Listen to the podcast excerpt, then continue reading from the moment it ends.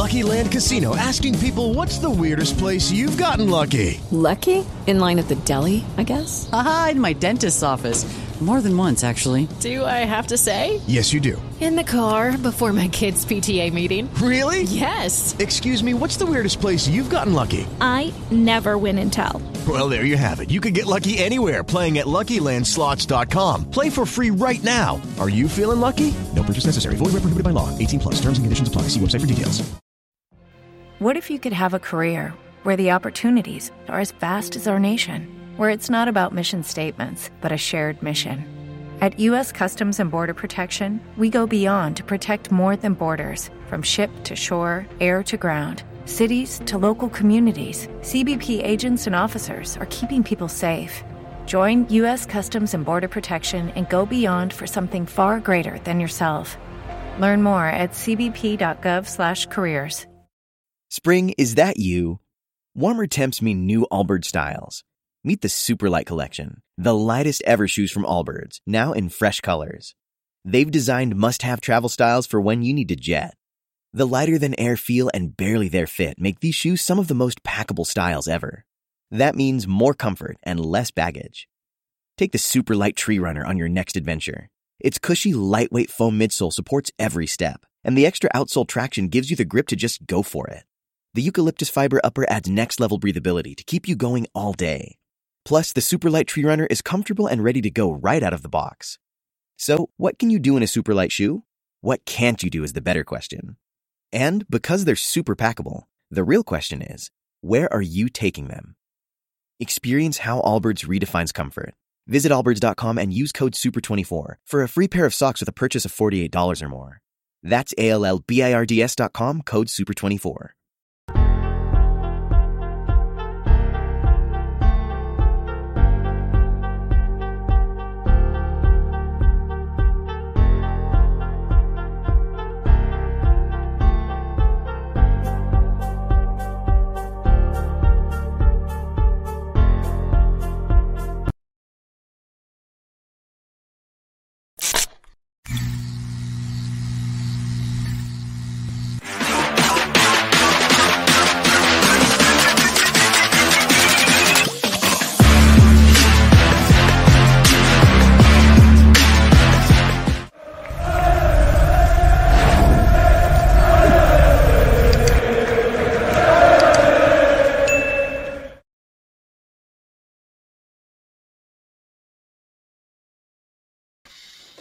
Good morning, good afternoon, good evening, wherever the case may be, wherever you're tuning in from, whether you're watching on live stream, whether you're watching on playback, same rules apply. You're all same rules, same conditions, same welcome applies.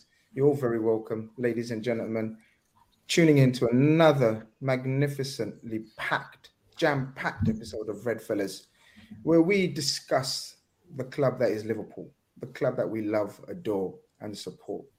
Um, smash the like button upon entry. There's a nice, healthy number of you packed in here already. People are breaking breaking news to us. Um, thank you very much for that. Keep us abreast of all breaking breaking news, and we will try to discuss it as much as we can. Even though we'd like to focus on the red fellas, sometimes playing all different colors, but essentially the red fellas. Um, of course, this show this show is sponsored by your futcard.com, your go-to place for all banners. I've got the website up. I should get that up. I've been fasting. Allow me. It will take me two seconds to do it because I'm such a pro these days. Your go-to website for all things banners, footy cards, and football prints. Magnificent website um, doing great work, and they've had a fair bit of business from us. So yeah, keep going, people, keep going because you help them, you help us, and everyone's a winner, baby. Check out their list, illustration art; they're always updating it, all the latest, latest magic moments. You could say you can even request a magic moment and want it in a print form or a banner form. Go check them out, people. And if you type in Red Fellas 15, you get a 15% discount make sure you let them know that um, Redfella sent you, and they'll look after you very, very nicely. Um, guys, welcome, welcome, welcome, welcome. Hope you're all doing well. Conroy's in the building, Steve's in the building, uh, Dan's in the building. Dan's uh, a lot of people have been asking about where, where's Dan? Dan's a busy man. Dan's busy interviewing the likes of uh, Patrick Berger, not the, the left footed Patrick Berger, but the man in the know with all things Jude Bellingham. He's been interviewing top, top journalists like Neil Jones, etc., etc. So we're very humbled and privileged to have you back, Dan. How are you? Uh, very nice of you to say, mate. Yeah, I'm glad to be back. Um, you, you missed Bolo Zenden off the list. He's probably the top one right now for me. Bolo um, yeah. Zenden, yeah. Glad to be back. I appreciate it, mate. I really do. Good stuff. Good stuff. I mean, obviously, we wish it was in more celebratory circumstances, happy occasions. Liverpool going for the quadruple because, you know, I remember last time you was here, we were on the quadruple charge. Every week was dream until we can't dream anymore. Uh, bit of a nightmare this time round. The dream until we dream motto's gone way out the window. It's been a bit of a nightmare, isn't it, Dan? This season it's the opposite of the dream until we can't dream anymore. It's like someone wake us up out of this nightmare now. Yeah, um, I think that's putting it mildly. To be honest with you, it's more like when will this season end? Like every game that comes around is just another here we go again moment, unfortunately. And if we've had some false dawns along the way, that probably makes it more frustrating in many senses. We've seen a couple of performances where you think, oh, I recognise that Liverpool team. Um, but then very quickly, usually the next game, usually at half 12, it means that we're back to square one again with this season. It has been an absolute nightmare. And given where we were sort of last season when I was coming on regularly as well, it's I don't think anyone could have seen this coming. It was hard to imagine that we'd be sat here, you know, an amount of months later, feeling a little bit depressed, crestfallen, and all of the above. Really, I don't think anyone thought Jurgen Klopp would oversee such a demise. Um, but here we are, and we've got to talk about it, unfortunately. Yeah, it is. It is what it is. Um, I tweeted just before we went live. The rest of you, red fellas, um, I'm calm. Well, the word I used or the phrase I used is the famous boxer's phrase of "I'm feel." I'm very feel. And I don't know if you guys can relate, but I am. I'm actually, I've come to terms with it. And the reason why I've come to terms with it is after listening to Jurgen Klopp in the press conference after our latest shambolic, embarrassing, gut wrenching, cowardly display away from home uh, in the second half. Jurgen Klopp was very, was very uh, calm about it. He was like, I know what I need to do. I know what we need to do. He was very head down almost a sign of acceptance, Conroy. I'll come to you first. And watching him and listening to him has made me accept because every week we were fighting with each other and, and others and other fans and arguing and thinking, no, we can do this, we can turn this around, we do this, and the season's still not dead. I've actually come to terms with it. Absolutely come to terms with it. The war hat you will no longer see. The community hat is on for the rest of the season. I promise you, no more war hat. The community hat is on, and I'm all for just finish the end of the season and we'll go again next season. You know, life's different now, Conway. Yeah, well, that's I think that's a, a way to think about it, Grizz. I, I agree. I'm I'm kind of um, you're obviously still annoyed, but not surprised at what happened yesterday. More numb to it, desensitized. Is that the right word? We said that a couple of weeks ago. To be honest, the maybe only thing you could say is we've turned up for some big games this season, i.e., the Manchester United game recently as well. So you maybe wouldn't be surprised if we pulled off a result somehow. But ultimately, as soon as City scored, it was, you know, it looked like it was only going to be one result. But yeah, you know, you feel calm about it, Grizz. I don't know about that exactly if I agree with that because to okay. be honest, Jurgen Klopp said that a lot and he's the proof's in the pudding falling. You know, there's been similar press conferences. I'm going to say this, I'm going to do that. At times, it, it looks like he doesn't really know the answer, to be honest, when it came to tactically the season. And again, we, have all kind of accepted that he's tactically showed his adaptability really isn't there. Um, but his initial way of playing, which has been successful, is. And now we're going to see if he can rebuild the team for the first time to do that. And he's definitely, as Dan mentioned, through the performances this season, it really has showed a lot as well, um, especially for like the way the way we want to play and the way we just can't we can't change from that. You know, even even when we try to adapt, and I'm not going to talk about adaptability again because I'm actually getting sick of myself speaking about this on Sunday nights. I think that's very obvious now. What I would say though, Grizz, is um, it's because it's him and because what he's done. It's, it's never going to be the case of you know like let's he's, he's going to be sacked or anything like that. So I would probably fall into the same the same way, thinking that let's just get the season done, and let's just get the recruitment that we've all been saying we've needed for a long time done in the summer. Um, but it's kind of bad though that, that that, that we went from, as you say, last season competing for all trophies, and now we're just like just going to like let's say is it what's the word when it's just like kind of phases out. I mean, I, am not having anyone. I've seen rival fans say Liverpool get top four. Like if you've watched any Liverpool game this season, we've had three away wins. Common sense would tell you we're not getting top four. Also, people saying Newcastle wouldn't get the Champions League. I, for one, said they would win today. If you'd watched them in the last two games, they've not lost a lot of games. They've been picking up points, and now they're back in form. Again, I feel like there's so many teams above us who are who are not just suddenly going to say, "Oh, Liverpool are, are, are competing for top four. We're just going to suddenly stop playing." That's not how it works. So, uh, yeah, I think ultimately it's just nail in the coffin yesterday. I don't know if that's the right phrase, but I was kind of already on, on that fence, and I think yesterday confirmed it. Um, as Terry Max says, go and grab a coffee. He's, he's grabbing a coffee. Be right back. Yeah, he's letting us coffee. know. Very yeah, kind coffee. of you, Terry, to let us know. We we tried to talk slowly while you're away grabbing that coffee, so you don't miss too much. Um, but yeah, while you're grabbing a coffee, make sure, guys, you smash a like button. Everyone in here. Uh, look, the chat is sort of bombarding us with Potter gone. Um, at first, I thought Potter like that's like watching Liverpool play when Potter gone. Uh, but Potter gone. All right, Steve, just anything to say about Graham Potter gone? We must address it, I guess, being a, a, football show. Well, it was a massive job for him, wasn't it, going into Chelsea from, from Brighton, given the, the size of the job, the money that they've spent. They kind of wanted instant results. What football club doesn't want instant results? It's not never really been right. It kind of transferred the inability to score from one club to another. Um, Chelsea have got Brighton's problem and they just don't score enough goals. They, they create openings, but just don't score goals. Um, yeah, it's strange timing because they did say they were going to back him, and before we came on air, I did I did say to you guys that I'd read in the week that if they were to release him and his team, that would take them over FFP with the payout. Um, so there will be sales from Chelsea in the summer. It then becomes a massive. So repeat repeat what you just said there, because that could be that could be very crucial to some of the things that we may plan to do and suggest.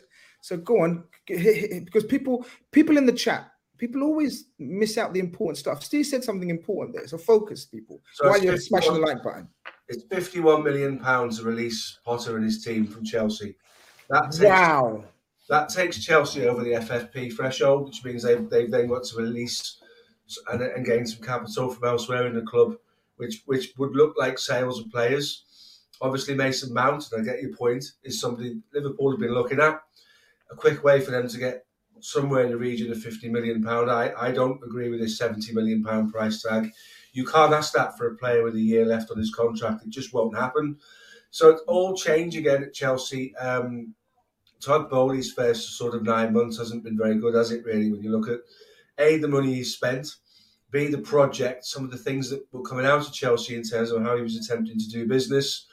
Um, Chelsea is a mess, an absolute mess. And the obvious candidate for me to go into Chelsea would be Julian Nagelsmann, which is probably quite pleased he didn't sign any contracts with Spurs yet, because this is a, a more appealing job with all of those players at your disposal, all of those resources at your disposal.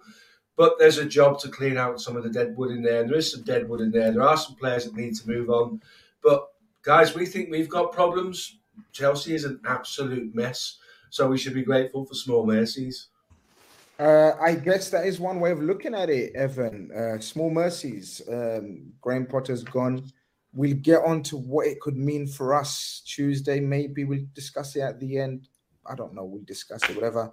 Um, but I know you on the other side of the pond um, woke up at ridiculous hours or did you not sleep so first answer that question when when when when i let you speak or when i give you an opportunity because you know i do tend to speak a lot so just bear with me um so a did you not sleep and then had to wake up early and secondly, because I can relate to you this time because I woke up at 4 a.m. because I I start my fast at sunrise to sunset. So I Mm-hmm. woke up at 4 5 a.m. Um, had a massive breakfast, dinner, call it what you want, because obviously I have to survive the whole day without any food and drink. And then I decided to to my love and passion for Liverpool Football Club made me get in my car and travel five hours up the M1, M62, um, because I kind of knew what was going to happen at Man City, but it's the hope and it's the it's the slogan of "You'll never walk alone." So I wanted to be there. Um, so I know what it's like waking up early and, and sort of committing to this team and everything. Mhm. Um, I just wanted to know your feelings by the end of the game, how you felt, and then I'll tell you how I felt. Um, bored, deflated. Um, those those were sort of my strongest emotions as the final whistle blew. Um, that makes uh four losses and one draw for our early kickoffs this season. So I've woken up at 4 a.m. five times this season to be treated to one point from a possible uh possible 15. Not great. Not great.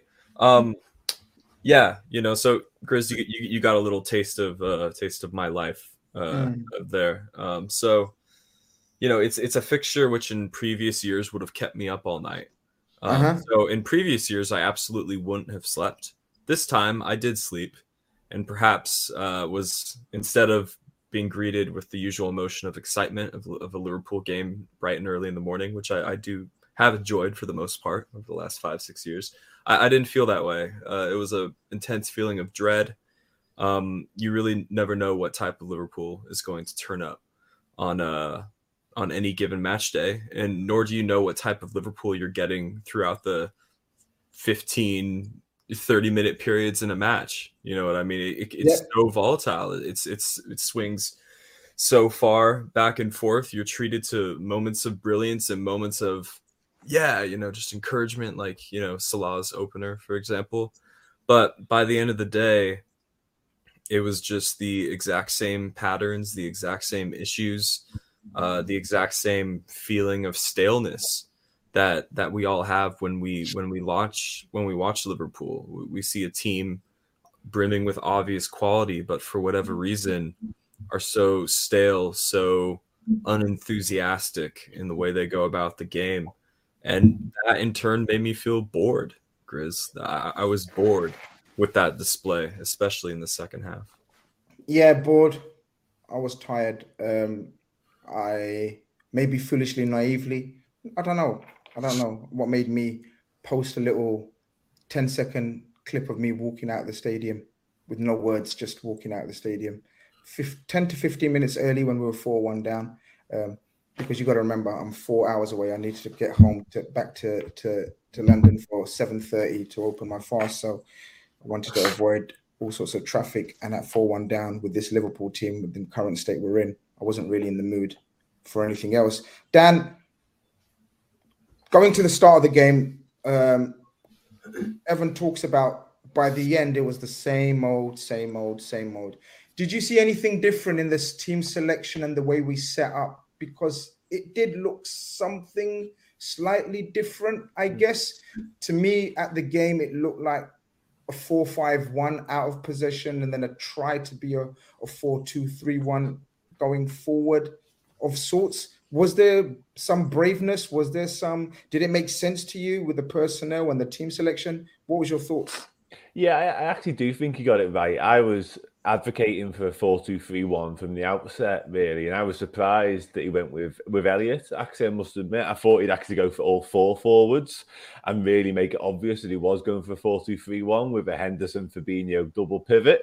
Um, but then he kind of did do that in and out of possession in many senses, like you referenced. And it was interesting because normally when we go up against Manchester City, we're obviously normally going toe to toe in the title race with them, and we're normally at the peak of our powers, and so are they. So it's really like we have it out with them. It's a basketball game, but on this occasion, it was more we're going to sit deep and try and hit you on the counter, which surprised me a little bit because I thought it might be slightly more adventurous than that, if I'm going to be honest. Maybe foolishly because we're playing Man City. We're not very good this season. Like being more adventurous than that, we could have got hurt a lot earlier than we did. So I think actually Jurgen Klopp got it right from the outset. I think tactically he was actually spot on with the way he approaches the game. Team selection wise, I'd still question the Harvey Elliott inclusion if I'm going to be honest. And I'm a big Harvey Elliott fan, but he never truly got into the game at any stage. I think that's fair to say. Um, but yeah, I think, like I say, I think he did get it right, and I think that was kind of the proven in how we went about ourselves in the first forty minutes, at least. I'd say. I think we matched them in many departments. They were better in terms of quality. They had more possession. They were creating better chances. But I think for the way we went about our approach, we were a threat. Like a couple of moments, obviously, we have the Salah counter, couple of under hit passes to get us in again, and I think we can't really do anything else at the minute. We haven't got it in us to go and play City at their own game and kind of match them. So I was happy. I was. I was genuinely happy. I think the issue for me, for me, what was so frustrating about it is we showed desire, we showed fight. There was that moment, like a, a few minute madness whereby we won four or five 50 50s. Virgil van Dijk smashed into a couple of people. And we were in the studio and everyone was buzzing because it's like, that's what we wanted to see. So that was all there. That was all on display. But that was when the game was level, or we might have been one nil up at the time. For me, it all stems back to we've got the physicality to match him. We've even got the quality to match him. What we don't have is the mentality to match them. Therefore, the minute City got a foothold in the game, got the ascendancy, we crumble. We absolutely crumble. That's that's what this entire season boils down to for me. And I know I'm going on here, but I actually still think we have quality. I still think we have physicality that may be lacking in certain departments. But for me, this is a squad and a side just bereft of confidence. The minute there's any adversity, we are done. Absolutely done. And that was yesterday in a nutshell for me. I, I listen. Don't worry about going on. I don't want to ask questions and get answers today's show. Honestly, guys, I'm so, no. I, I can't. Uh, you're laughing, right? But I mean it. I don't want to sit here like a host, and I just want to talk to fellow-minded Liverpool fans and, and the community. And I just want to discuss us and where we're at. And and Dan's right. I actually want to go one step further. In fact, maybe two, three steps further in my criticism. Like Dan suggests, in his opinion, that we've got the physicality and the technical ability to match them. I think we're so miles off, it's unbelievable. And I think it was boys against men for 75% of the game and it showed because even though we showed a bit of fight and grit, and yeah, it looked like the players were running around, and it was like, yo, okay, at least show us something. We take a goal lead. I think it was against a run of play. They didn't look threatening, but every time they, they were in control, it looked like control. I just thought I didn't feel comfortable at any stage. Normally, when we take a lead, how many times have we in the years gone by said when we take the lead, we we much better when we take the lead and we can control proceedings. It was one of those games again where we were absolutely never in control. And we're gonna harp on about why we weren't in control because it's the same effing issues. The reason why we're not in control is because we haven't got controllers in midfield. Technically lacking, physically lacking, in my estimation. And now the most damning thing, what Dan's touched upon, mentally lacking as well now. Yeah, it was that for me, Grizz? I wasn't sure. Sorry, Con. Yeah. Yeah, no, that no, that's that's fine. Um, no, the, the thing is, it's for me, it's um, you, mentioned those issues there. I, I think like I think Dan makes an interesting point about like the you know the tactical the start of it kind of being reminiscent to the game at Anfield, which is the only time really maybe that and Tottenham when we away when we played the Diamond worked for the first half, got absolutely battered second half. No one speaks about that and should have drew two two. Um, but Man City at home, it did work. So I kind of get that point there, and you know, that's, I think that's fair enough. The problem I have is like it's like game management. Like we're not talking about a five-a-side team here with your friends. We're talking about players who get paid and train every day to be that. And at times it feels like they've not got a thought in their own head to say, "Why don't you come here?" And just, I, I know I don't want to take too much of this, and but I've got this point here that um, I've I've notified and I wanted to mention to everyone. So that's Arsenal, Man City. In, in the Arsenal game of the Emirates away, we conceded uh, the first minute of that game um, one of the biggest games of the season, first minute of that game. So to me, game management skills, attitude, whatever you want to say, ridiculous, embarrassing. the a minute before half time in the, the Arsenal game, concede another stupid goal, just completely out of position. No reason to create give a team that much space. And yet, yet again, yesterday, um, and I know we'll go into the second half, but just after half time, exploiting ourselves when we don't need to. The lack of game management of this team, I would go as far to say, see the, the phrase mentality monsters is as close as like there's no point mentioning it anymore because we've done that much to to just go the opposite way. That I don't even want to hear that because it's actually uh, getting to the point now where I don't know if there's been a team who's been that on top have fell so quickly I don't know. I actually I don't know. Maybe maybe I'm we're just maybe being too reactionary, and, and that's possibly the case. But those three instances show to me that there's a lack of just game management. Even when we're getting beat and the game's done, we can't just say right, let's like damage limitation. We can't do it. We we can't do it, and it's just yesterday it really annoyed me. And the pressing, the pressing is a joke. That it's like honestly, at times you've got individual runners trying to press and it's just like the line. I think Evan, you're going to bring it up later, but the line I think for the first goal where Grealish passes across, like it's like you don't know what they've been working on. It's just all over the place. And as Dan said, I think tactically you can go into a game like that, and you know formation's right, but at the end of the day, if the players they can't perform or just follow those instructions, that is genuinely not basics, but it's not like the most complicated thing for elite footballers it's it's baffling. And and just last thing, I don't want to go on too much, but it was the um, oh I've lost my train of thought. It was what I was just going to say there. You just mentioned it, Dan. Oh, what was it? What was it? Oh, I'll come, come back to me. Come back to me. But yeah, on that, I think the pressure. so many things to unleash. We, we forget. I know, Conroy. It'll come. It'll come to you. I know it will. Steve, uh, sticking on that first opening, whatever it was, 20, 30 minutes, where we did have glimpses of looking threatening. We were on the verge of creating chances. We were having opportunities to break on them because they were so uh, aggressive in their press. And the reason why I believe they're so aggressive in our press, and the reason why everyone is now caught on to press them aggressively, is because we're becoming and more and more easier to play against. I used to pride myself and talk to my fellow football mates who support other clubs saying, we're the no I love us. And the reason why I love us is because we're the nastiest team to play against. We're the hardest team to play against. We'll adapt to whatever you throw at us. You want to fight us, we'll fight you. You want to play football against us, we're the total opposite now, Steve. They recognized that not only have they got the physical powers to press us and outrun us and outbattle us, but once we give the ball away, panic, hoof the ball away, we're going to keep them pending, pending, pending. It was, to me, it was cowardly, Steve. I know we took the lead, and I, you can maybe touch upon the goal, but then after that, for me, it was pure, pure cowardly stuff. So yeah, I guess you can touch on the goal with. The only bit of positivity in the whole ninety minutes. Yeah, I, th- I think you're right about midfield being found out. I think teams now, whereas they used to sit in, and now come out and engage the midfield because physically we're not quick enough, we're not strong enough, we can't play on the turn fast enough. And these these younger, more athletic midfielders are saying, I'm, I'm prepared to take Jordan Henderson on in a 50 50. And I'm not yep. taking Jordan Henderson out individually there. I could have picked anybody who's played in midfield all season, maybe with the exception of the, of the young lad who's out percentage because he's he's quite adept at getting back and winning the ball back, and that, that's youth, youthful exuberance, if nothing else, to get him into that position.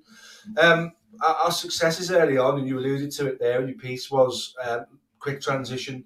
So we had some success in the channels, with particularly with Mo Salah against Ake. And the goal comes from quite a direct ball into, into Jota, and Akanji gets himself in a bit of a mess trying to deal with it. Jota does really, really well because he's he's holding him off. He's looking for a foul. He's looking for some help from the referee and the ball breaks to Mo Salah. And as is always the case against Manchester City, Mo Salah comes up with something a little bit special. It's a really, really beautiful finish, curled away with the outside of his left foot, giving the keeper absolutely no chance. Um, we, like Dan says, we were in the game at that stage, and, and but for Jack Grealish working really, really hard um, to, to block an attempted crossfield pass from Mo Salah, which you would think would be 2 0. Um, Mo's just got to stand on the ball there and allow Jack Grealish to keep running and then check back and go across rather than trying to do what Darwin Nunez did against Everton. That's the moment where Manchester City grew from the moment they thought we could have been two down. This is the thing that Dan spoke about. not being able to react to when things go bad, being broken when, when things don't work. Within a minute of that particular situation, where if you get that pass right, we're 2 0 up, we find ourselves 1 1. From, from that moment on, heads go down, shoulders become rounded, all the leaders disappear, all of the all of the problems that we've seen and we've discussed and we've stressed about over the season all come back to all come home to roost at once. So the press, as Conroy says, is a joke. You can't press with the formation that we played, with the players we played in those positions, because they simply don't have the physical attributes to do it. You, you know, you, you, look at the, the formation. I, I know Dan. Steve, Steve, before you go, who has now in this squad got the physical attributes to play that game that Jurgen Klopp has made so infamous and successful for Liverpool? I need to know from any of you guys, anyone in the chat, who has got the physical attributes to play that game. I don't, I can't think of one player who's got the physical attributes to play that game. Possibly, possibly, I, I, I can't think of anyone. I can't think of well, anyone. Well, look, go, let's go back to when we could do it, right? We're talking three years ago. And three years ago is a long time in football. It's 200 games if you play for Liverpool. Especially the way Klopp plays. Hundred percent, hundred percent. And I've said many, many times on this channel before. Between Fabinho and Henderson, they've played a thousand games in their career. Henderson, in particular, is a pro. Is, is has played four hundred plus games for Liverpool in that in that system. That will absolutely rinse you out of every physical every physical element in your game you've got.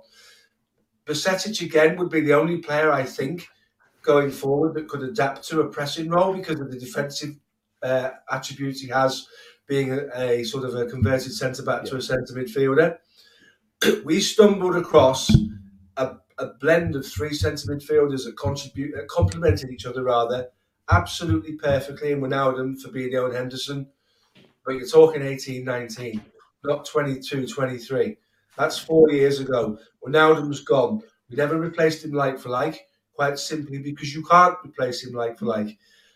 I've, I've listened to Evan speak about this before the, the, the system that we played that brought us all of that success is gone. We can't do that. We need to recognise we can't do that. We need to evolve tactically because the rest of the league have figured out Henderson, Fabinho, and Wijnaldum will press you out of the game. Then they've thought, hang on a minute, this can't keep happening every time we play Liverpool. We have to find a solution to this problem. So what we're going to do is we're going to step forward and we're going to engage their midfield. Real Madrid showed people how to deal with Liverpool's midfield by nullifying the spaces in the fullbacks, giving three technically okay players loads and loads of time on the ball, but saying to them, Can you hurt us? And the answer was a resounding no. So now what we've seen is add to that the physical decline in all of those players, particularly in Henderson and Fabinho, and we, we've all discussed this many, many times. These young centre midfielders, your Caicedos, your lads at Fulham are saying, I, I, can I can go shoulder to shoulder with that guy and I can beat him. I'll just push the ball past him and I'll run him. The, the second goal, and I'm jumping ahead a little bit. Van Dijk was dug out by Rio Ferdinand afterwards for his positional play. There's no midfield in evidence at all for the second goal, none whatsoever. So it's really, really easy for Manchester City to do what they're doing. All boils down to one thing: there's no mentality there anymore. F- football is a is a confidence sport. Football has a human factor to it. We used to think we could beat anybody. We used to think we could bully anybody into playing the way we wanted to play. As you said, Chris, we were horrible to play against. Kasper Schmeichel said after we beat them 4 1 at their place, that was horrible. We didn't want to play that way, but Liverpool gave us no choice but to play that way. They're so good at what they do we could not be any further removed from that machine, that particular style of football, if we tried to be. We've lost 13 games this season. 13 games. That's previously five seasons under Klopp to get anywhere near 13 games. But this is a, this is with 10 league games left to go, and we'll probably lose another before the end of the season. You know, it, it's a mess in terms of, of, of where we are. We should have looked at the squad in the summer and we should have said, can you rely on that man? Yes. Can you rely on that man? No. Can you rely on that man? No. Is, is he going to be available for 38 games this season? No. We didn't do that. We decided to put all our eggs in one basket and wait for Jude Bellingham this summer. I know I'm bagging on the same drum we've all spoken about week in, week out. Games like Manchester City away, when their centre backs are sitting in the back of their midfield and they're playing all of their football in Liverpool's half, show me we can't compete. We are so easy to play against at the moment because, quite frankly, guys, we don't have a midfield. And because we don't have a midfield, our back four is under so much pressure. And this is why Virgil van Dijk's copping a load of flack at the moment because a good of foot forward will pull him in a direction he doesn't want to go in. And then he's got to stop and go back to where he started because he's got runners from midfield. So if you want to categorise and find all of Liverpool's problem and put them in and put, throw an umbrella over the top of it, sort the midfield out, you get your centre backs back. Until you sort your midfield out, Van Dijk, Konate, and all those guys are just going to be besieged by runners because that's what the teams are saying. I'm just going to run the legs off your midfield week in, week out. Evan, the equaliser can happen because they're a good team. You can portion blame to maybe an individual, Robertson for overcommitting, Trent being too deep. You know, we've seen it all over Twitter and social media. Blame, no problem. You're away to Man City. They can turn you over in a move. They, they, they their, their switch of play is honest to God, honest to God, guys. I, I was sat there with a big, massive smile on my face, like an absolute retard, like an absolute weirdo. Like, why are you smiling? Like, because it was so easy to see what they were doing, and an absolute waffler like me, who has no insight into football tactics, could see what was going on. They were just pulling us from side. Mahrez and Grealish didn't move from the uh, the the, the t- touch lines, making the play as wide as possible.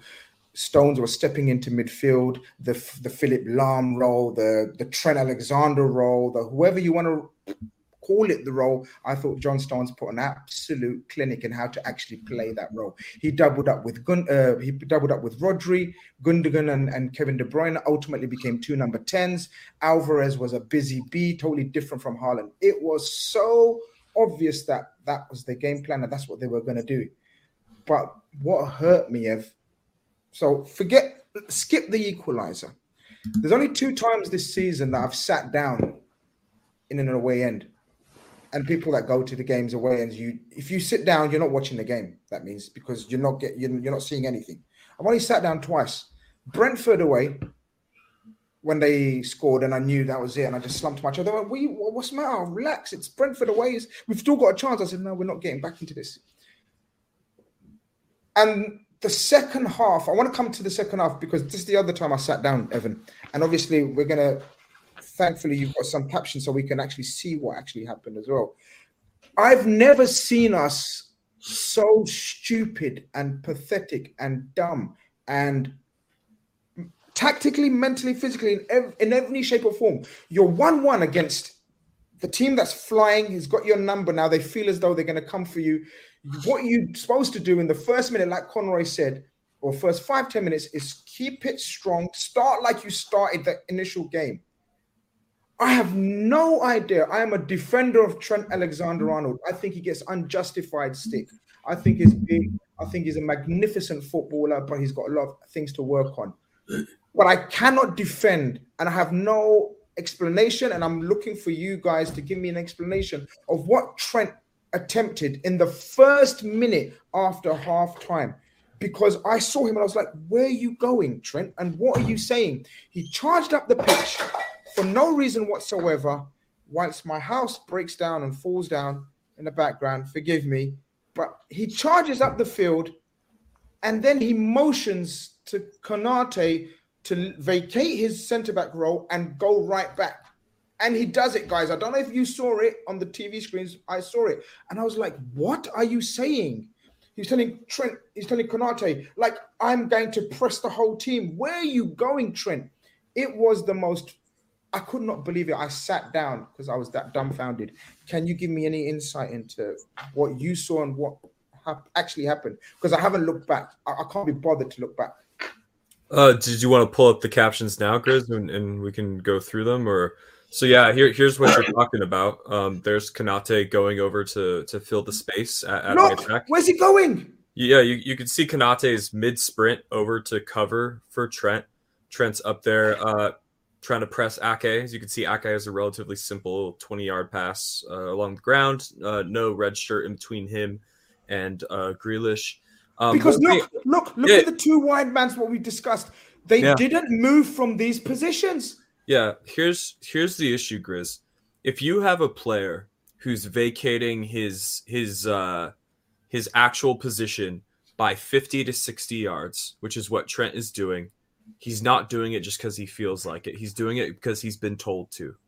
He has been told this is the tactical direction. This is part of the halftime talk. Trent, you need to push up higher when we lose the ball in our fi- in our uh, final third, so that we can recover the ball as easily as we can. He's being told to do this. A, Do you profe- reckon? a, a- a professional footballer at this level does not vacate their position by 60 yards just on, on, on an impulse, regardless of how good or bad you are. That is a that is a tactical direction he has received. All right. So so let's let's dispel that. Um and this let, let, let me expand on this point a little bit and specifically what's wrong with this image. Man City are an excellent team. They were clinical. They have a bunch of technical quality, and that certainly assisted in them exposing us. However, it did not take them anything special to pass Extraordinary. to, to, to pass around our press. Any, I, am expecting every professional football in the league to make the pass that Nathan, Nathan Ake does uh, half a second after this uh, screenshot, and it requires nothing special. Look, look at our look at our press. Like where where are we? Where where are we? What are we doing? More and- and- important, and- Ev, more important. Why are we? This this is the thing. This is the thing. And ladies and gentlemen, please don't chastise me for what I'm about to say. I mm-hmm. understand Liverpool have individual weaknesses. Guys like Fabinho and Henderson, there is plenty of evidence of physical decline there. I do not doubt that. Individuals have cost us this season 100%. However, at this point in the this point in the season, with the amount of evidence we now have, Sunday, April 2nd, I am so far beyond zoning in on individuals. I am so so far beyond that. Take take the individuals you dislike out of this picture. Take Henderson out of the picture. Take Fabinho out of the picture. Some of y'all don't like Harvey Elliott in midfield. That's fine. Take him out of the picture. Replace him with Bellingham, Tchouameni, and Joshua Kimmich. The best midfield three you could maybe design it does not matter who the individuals are in this scenario. If this is the shape they are being told to press in, this is how they're being told to press, this is when they're being told to trigger the press, it does not matter who the individuals are. You are going to fail. You are going to fail. Klopp has seen our individual weaknesses. He has realized he doesn't have the midfield core to play how he wants, and now he has tried to have us press in this narrow 4 2 3 1 shape to compensate for it. It is magnifying our issues. It is magnifying the deficiencies. It is magnifying the individual weaknesses we have in the current midfield crop, and everybody is suffering. When you look at such a large drop off, right? When you mm. look at the, the collective drop off, what what is more likely? That 12 to 15 players have all simultaneously become really shit at the same time or the system that, that they're playing in is ill. It is gangrenous. It is an infected limb that needs to be chopped off. What is more likely? It's more likely that the system sucks right? Than 12 to 15 players all dropping six or seven levels in quality at once. That's we're, we're just playing the law of averages here. Our system is so so sick. And Grizz, I was pulling my hair out in this moment as well. Absolutely pulling my hair out. And this is why I'm so far beyond saying think, thinking that Jude Bellingham fixes this situation. I am so far beyond thinking Ugarte fixes this situation, Tchouameni fixes this situation. What individuals do not fix this situation. This is a systematic thing. And for the record, for the record, I do think uh, getting new transfers in in the summer, getting new bodies in is a huge part in, in the Let's Rebuild Liverpool project that's coming this summer. It, there was a time where I thought that was maybe 70 to 80% of the battle is getting some, you know, three to four midfielders in. I'm at about 25 to 30%. That's that's how important I think it is. Because so what's even more twice as important over the summer is Klopp figuring out what the fuck this is. This is all this is all coaching. This is all tactics right here. Yes, we have individual issues. Yes, we have players in decline. I'm not arguing that. But what you're seeing here and why we are the easiest team to play against, I've said it 20 times this season on Red Fellas, is because of tactical direction. Sorry for going on. Just on, just on this, this slide here, guys. Right. So if we go back to that three years ago when we had that midfield we all speak about, Henderson would be the guy that would, would have come across the cover for Trent. We wouldn't be needing Yeah. Stuart Konate. So what we've got, and go back to Evan's point, is we've got a system with players in it. I, I take your point, Evan. I think the physical drop off in Henderson and Fabinho contributes massively to this situation. Um, so, so it's not seven or eight players. It's it's your foundations in your midfield. Everything that goes on in a football match works well if your midfield works well. You defend better, and you attack better. Mhm. Not your grandmothers to suck eggs when I say that type of thing, but but essentially those guys can't cover anymore. So you you look at that position there. It's four on three. It's almost five on three because the guy that's just in, inside of Jack Grealish is on the turn and is moving away from the centre midfielder. So this very quickly becomes a five on three. What what is mad when you Well, I go move it on if you want me to. Do you want me to move it on? Yeah, yeah. What, what is mad is Van Dijk allows De Bruyne to go in the back of him. The moment that ball's relieved, De Bruyne is actually in an offside position. So, so this is where the offside rule's a bit mental as well, because this is the same phase of play that he scores from. So if you, you're going to take it on, maybe the footballing authorities need to look at how Kevin De Bruyne is not impacting play, but he scores. But the problem there is everyone's tried to react to that. Andy Robertson's come across because Van Dijk's gone walk around. He's got to cover De Bruyne because he can see the danger. And then the ball around the back of, of Andy Robertson is on. And this is because when we tried the, the so called press, go back to Conroy's point earlier about it being really poor, they caught they caught four or five Liverpool players in advance of the ball and started playing football behind them. A ball moves a lot quicker than a man ever can. It's a really old saying in football, but it's true. In this case, we were never recovering from that position at all. Ball goes out wide to, to Mahrez, I think it was, or Alvarez, and it's an absolutely it's Mahrez, isn't it? It's a wonderful ball into De Bruyne. Alisson can do better, if I'm being honest. He takes a step back towards his goal just before the ball comes in. If he holds his ground, there's an easier interception, but that's been really critical. The problem there is, and Evan's quite right, is that the system is fundamentally broken. We don't have the physical attributes to work that system. I don't know why we're trying it. There's the perfect example of how guys who can't run can be bypassed, and a lack of footballing discipline can cause you a major problem. Because Evan's right, that's a simple ball from Ake out to Grealish. I you could I could do that. But You this, do but this is where I want to start an argument, not because just for the sake of, like people call it clicks and hot takes, whatever. Because I genuinely disagreed with Evan, and I don't know if you guys are going to agree or disagree. I agreed with Evan for 78, 85% of what he said. The one part that I want to put the question to you guys, and this is why I singled out Trent Alexander Arnold. I don't think that was instruction. I think he went rogue. That's my opinion at the time. And looking back, because Klopp's reaction was at the ground, guys. Klopp's reaction to Trent was like, What are you doing? So this is suggests to me, even though everything else I agree with, it is a systematic issue overall. But this particular incident, incident, and then do you remember, guys? He done something similar later on in this half, was it, or the first Second half, Later on. Who's second half, late later on? half It was worse. rogue again. I think this epitomizes Trent's mentality right now. And I know Steve and, and Evan have had their say. Con and Dan, feel free to jump in because this is my first bottom. Yeah, sorry, go on, Steve. You can go again. Can I But I just say one think I just think this was pure brain. What did what is um what did uh, Jurgen call it? Brain fart or something? Brain fuck or something in a, in Fog. press I, I think yeah. fog. Yeah. Yeah, yeah, yeah. This was pure brain dead. So, so the moment Trent goes off on his holiday and, and people see him going past them and pressing where he has no right to press, mm-hmm. somebody from from two centre midfielders that don't Yes. played a thousand games so far in their career should have gone. Actually, I need to cover that.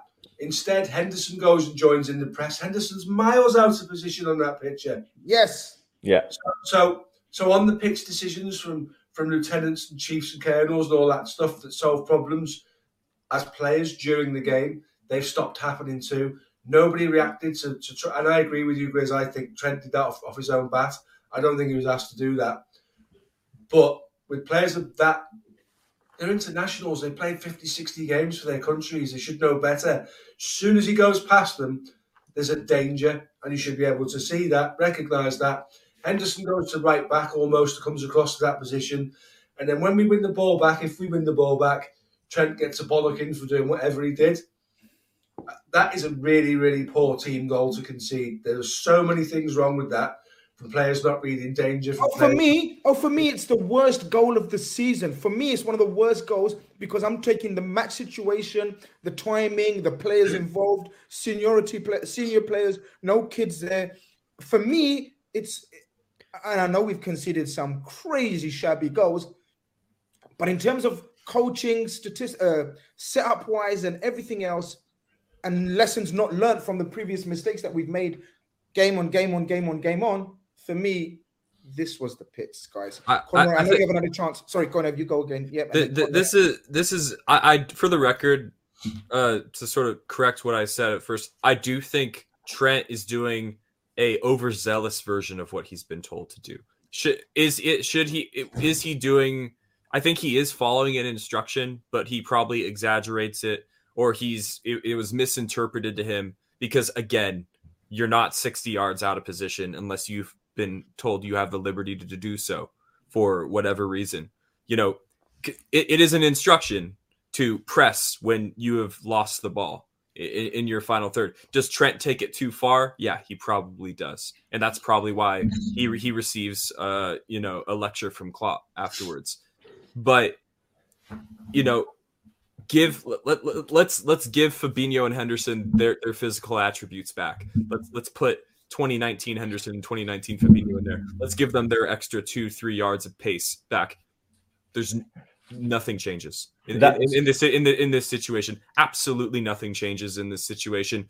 So for on, in in other losses this season, it was because, like Steve says, teams are like, if we reduce the game to a battle of 50-50s in midfield, we can probably come out on top because their only good 50-50 duelist is Thiago. The, the other dudes just aren't good enough. In this game, there was hardly any 50 50s in midfield. Hardly any at all. We were chasing shadows the entire game. The, the, the system that Klopp has come up with to counteract the weaknesses that he and everybody else can see in, in the individuals in midfield is exacerbating the issue. It has taken the issue and it has spread it to to to other parts of the pitch. You know, and, and everybody is suffering. So when people say, "Oh, we need to have a conversation about this player, about that player, about this," and I'm just like, "What's the common denominator here? Everybody is suffering to a very similar extent." What does that tell you? tells you the system is deeply, deeply sick and deeply, deeply flawed, especially when you're conceding goals like this. We got nowhere near uh, every city every city player that touches the ball in this move we didn't get. Look at this. We, we didn't get. We, Dan, we, I think you wanted to, Dan, you, yeah. Dan wanted to come in on that. Yeah, I just wanted to say, like, you, Evan mentioned the physicality. If you give it back to Fabinho and Henderson in that situation, there's a possibility it gets resolved. But they're not even near. It's the decision making in that situation isn't there. Like like Steve referenced earlier, neither Fabinho nor Henderson has seen Trent go and do that, whether it be by instruction or not. I'm of the opinion that he took it upon himself to go and press, which is wrong in so many senses.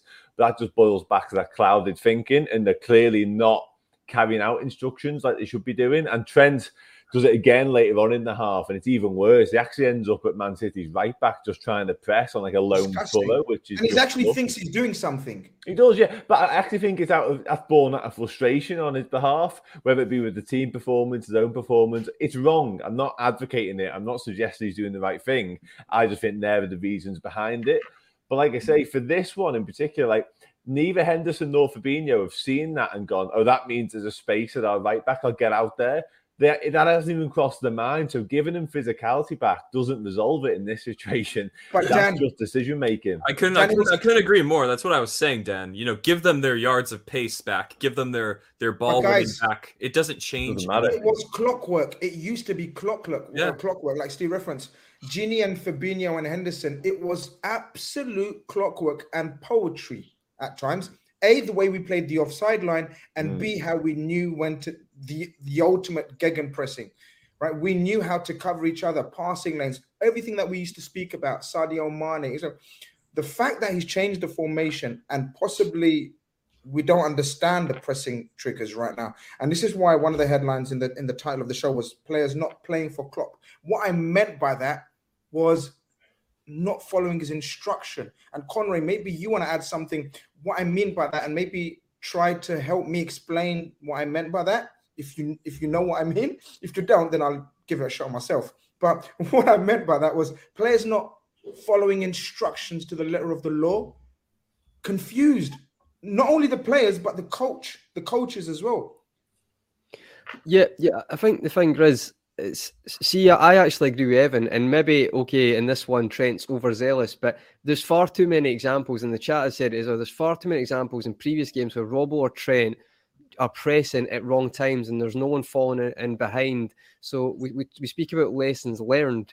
Um, we mentioned like the Arsenal away. Two instances in that game where it's like after halftime, you know what to do, Jurgen? Maybe like tell the players to calm down and let's not go like with the you know the Braveheart speech before they get on the pitch. Maybe let's try in a bit of game management for once, because if you look into that again, I mentioned earlier that in itself, it seems like we're not learning. But Conroy, in that case, then, in that case, I'm going to hold you to then. In that case, are you suggesting that Jurgen Klopp has said to them, "Look, come out second half. We're one-one up. We're under the cosh at the end of the first half. Go out there and press them and go go beyond your means." I I totally believe he didn't say that. Yeah, yeah, but I well, but then So then, how like is it a do you feel like how he- you feel like he's saying? not? How you saying is that's not a, that's not a Trent blunt? That's a Trent. No, but, not but what I'm saying is he's not making it that was clear. the game plan.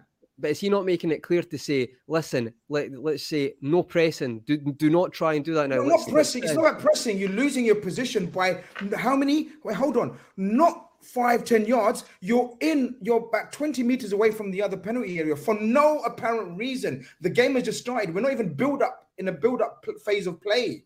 He's just gone AWOL, guys. That is not instruction. If that's the case, if that's the case, then Grizz, does he need to get dropped for five games? Because this is what I mean. It's like, but then we've seen this before. This is not new. It, we've seen Trent do stuff like this. We've seen at times you've seen Robertson press where it's like it's not on, and it.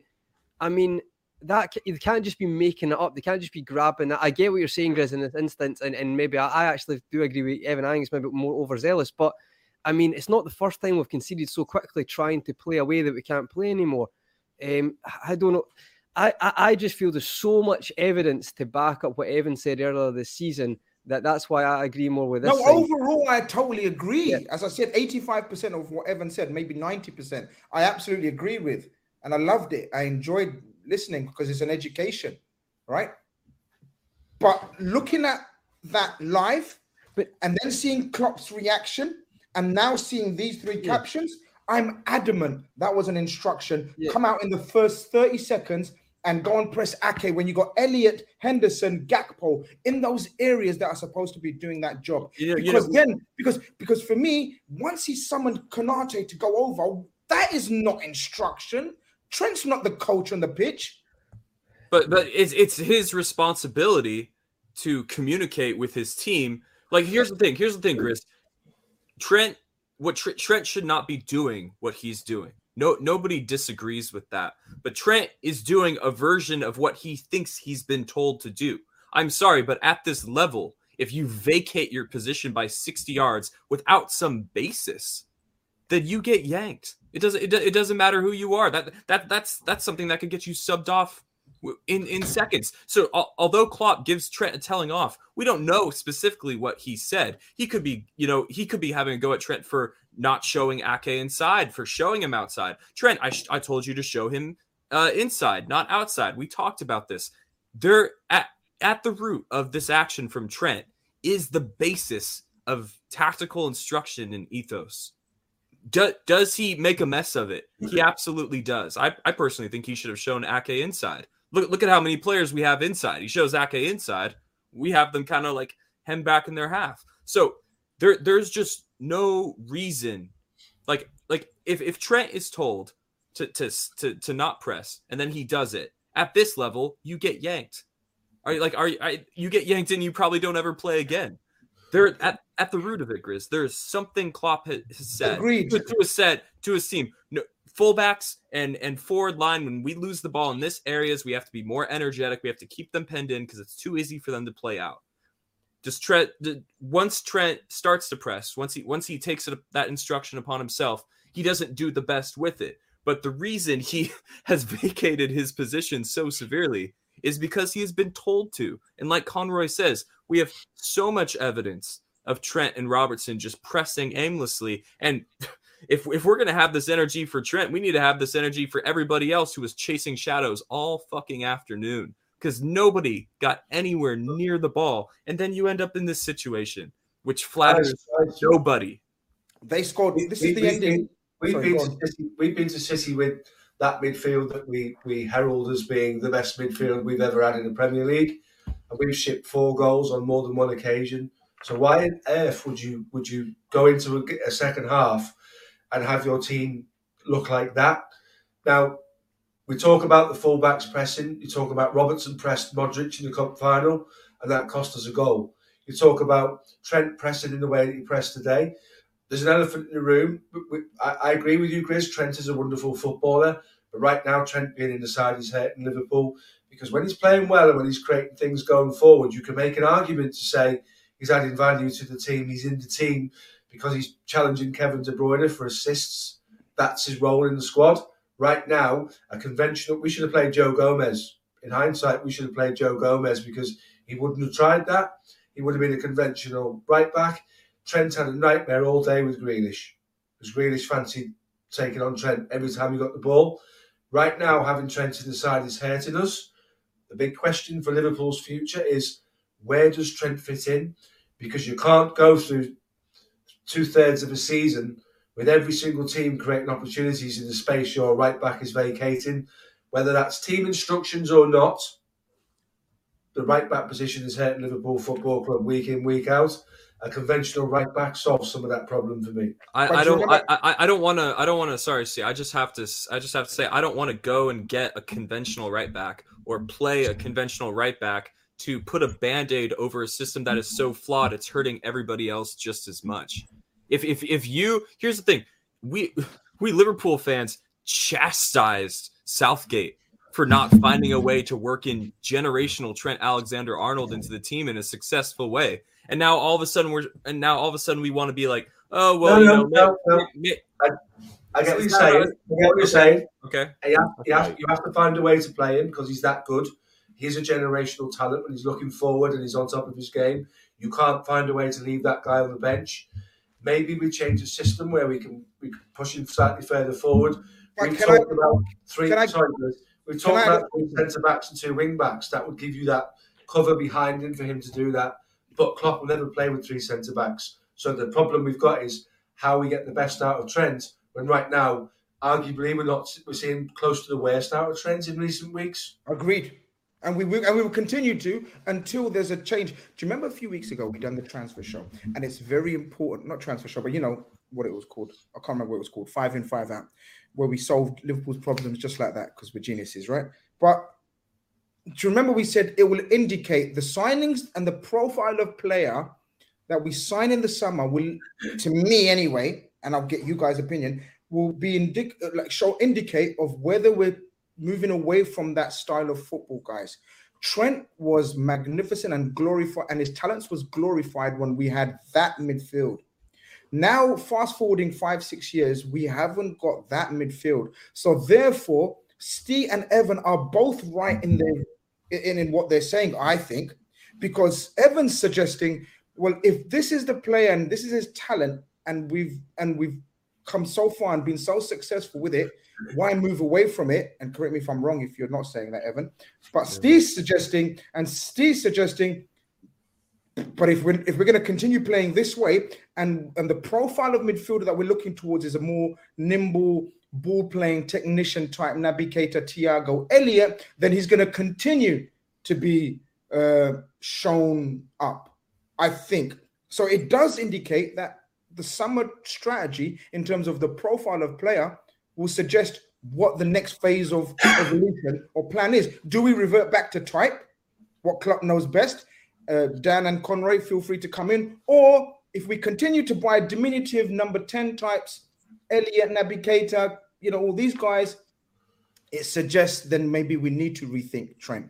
That's just my opinion. Yeah, po- possibly, Grizz. I think you're always going to rely and have your world class six, which is what we did have in Fabinho, obviously. And he's probably sort of the catalyst behind all of this in, in, many senses because he was the best in the world and we did laud him so massively, and rightfully so in his performances. But his his demise this season kind of underpins our entire demise. Like he's been absolutely miles off it. If you can get another world class six in that role, maybe you can go back to the system and you can still have your more attacking eight either side of him. I mean, I I don't think Evan kind of alluded to the system being done earlier. I'm not with that. I think there is a, a, world whereby this system works again, and the system Jurgen Klopp's trying to employ. I think that can happen. I think the personnel has to change for that to be the case. Quite quite obviously. Um, and you mentioned it a minute ago, Grizz, as well, and I wanted to pick up on it in terms of some of the players not understanding their roles within this side. I think that's absolutely evident. We've tried to turn Harvey Elliott into a midfielder. Who knows if that'll work out in the end? I sincerely hope it does. Cody Gakpo is new to the side. Obviously, I don't think Jota fully understands his role in a pressing team yet either. And Darwin Nunez, let me tell you now, from the horse's mouth, does not understand what he's supposed to be doing in a pressing side yet whatsoever. He can't take instructions on board right now. That's literally a thing and it's a problem, quite frankly, as well. We might have to resolve that in the summer more than anything. He's a very talented footballer. He's rapid. He's lots of good things. But when it comes to understanding tactical stuff, he's not getting it at all. Right and, and, uh, and, and, I know and I know that for a fact from a yeah. horse's mouth. The same was about Naby Keita. Even though physically when he first came, he was a specimen in terms of his numbers, but in terms yeah. of the tactical acumen, it was said. Yeah, you know, exactly. by and yeah. trusting. Yeah, like you know, yeah, he didn't understand the that is very important. That that is the key to our that's the foundation of our tactics the mm-hmm. forward press the forwards pressing yeah but we lost that with Sadio Mane, haven't we? Sadio Mane was an absolute genius at it, quite frankly. He, he started it so often, and that's gone as well as many other things this season. But, but yeah, just to sort of come full circle on it as well, like I, I think Trent can continue to be one of the best right backs in the world for Liverpool Football Club. Um, he hasn't been it this season, far from it. Let's be let's be brutally honest about it. But I don't see why there isn't a world where if we have some fixes this summer, and you're right in terms of the profile and the type of midfielder we go for, will lend itself to the way we play next year. The, signing of Thiago to replace Wijnaldum was the biggest indicator we had of Jurgen Klopp looking to get more technicians, more control in Correct. midfield. Hasn't worked quite clearly. But has it not worked because we weren't ready for that change, or has it not worked because Thiago doesn't play enough? Harvey well, Elliott wasn't ready that. for it. Answer that. So That's on. open it, question. It's, it's, a it's a hundred percent because uh, Thiago doesn't play enough. I mean, the, the underlying numbers for Thiago's game, he is he's a top five center mid in the world. He is he is the he is one of, if not the purest combination of progressive action and midfield dueling in the world. He's Liverpool's best midfield duelist by a country mile. He's Liverpool's best ball handler by a country mile. The main the, the main reason that we lost the title by one point, and I know I know trying to split hairs over last season is, is so stupid when when you're that when you flirt with perfection to that degree. But the main difference between Liverpool and Manchester City last year is City got their best midfielders on the pitch two and a half, three times as often as we did. You know, I, I did like an XY graph on it. You you had like, you know, Rodri, KDB, Bernardo Silva, Gundogan, all up in the top right hand corner where you'd want to be on an XY graph in terms of minutes played and appearances. And then only only Henderson and Fabinho were relentlessly available last summer. Every everybody else, Keita, who had good spurts last season, uh, Thiago, just nowhere nowhere near available enough again, this goes this goes back to people making decisions off the pitch. Injury prone options have been allowed to accumulate in our squad. We we have allowed ourselves to become insanely reliant on Thiago Alcantara, who is the best midfielder of the Klopp era, just as a player individually. Zero question about that. But the guy is just not someone you can lean on for 38 Premier League games a season. And real quick before Steve, before you come in, I would absolutely be willing to have conversations about individuals. And if things were going well, largely in, in other departments, like last season, for example, I had, I mean, I wrote a dissertation on how I didn't like how far Henderson would press up the, the, the right sided eight. I thought it cost us in certain games away to West Ham, at home to Brighton. Um, I had a go at, at Jordan Henderson for his in, for his individual mm-hmm. performances and why he was a square peg in a round hole because the collective as a team was very healthy. So when when your collective as a healthy is healthy, you're absolutely within your rights to have a go at individuals. However, because our collective right now is so sick, Andrew Robertson miles off it, Van Dijk miles off it, Trent miles off it, Henderson miles off it, Fabinho miles off it. Everybody suffering to more or less the same degree then conversations about individuals for for the most part is is entirely redundant especially when we're talking about an individual as talented as Trent Alexander-Arnold we all would have considered him a top 3 Premier League right back of all time this this this this time last year at the tender age of 22 23 however old he was. It's it speaks so our our issue speaks so much to a collective sickness rather rather than individuals. And although I acknowledge there are individual issues again for the fourth time, just want to cover my tracks here. But again, with Trent, wise guy. Yeah, yeah, always got to cover. Your, always got to cover your tracks. But yeah, I've, I've said my piece. I've spoken too much. the two names in that piece, then everything you said, Evan, is spot on. With Thiago and Trent, let's have a look at Premier League as it stands. For five years, we've been fighting against a team that plays on the front foot. They're not defensive, they play on the front foot. They tear you to shreds with angles. It's a death by a thousand cuts against Manchester City. Then their assistant manager goes and creates exactly the same model at Arsenal. We're now dealing with two sides that play on the front foot, that, that don't think defensively, ask you questions with angles, ask you questions in your own half. There is a time for Liverpool to make a decision so the decision would be: Can Thiago play in the front foot side? Absolutely. Look at his role in Bayern Munich, where he played as a deep line midfielder, not a DM, a deep line midfielder with, with Goretzka, and did it really, really well. The second thing is Sports Social Podcast Network.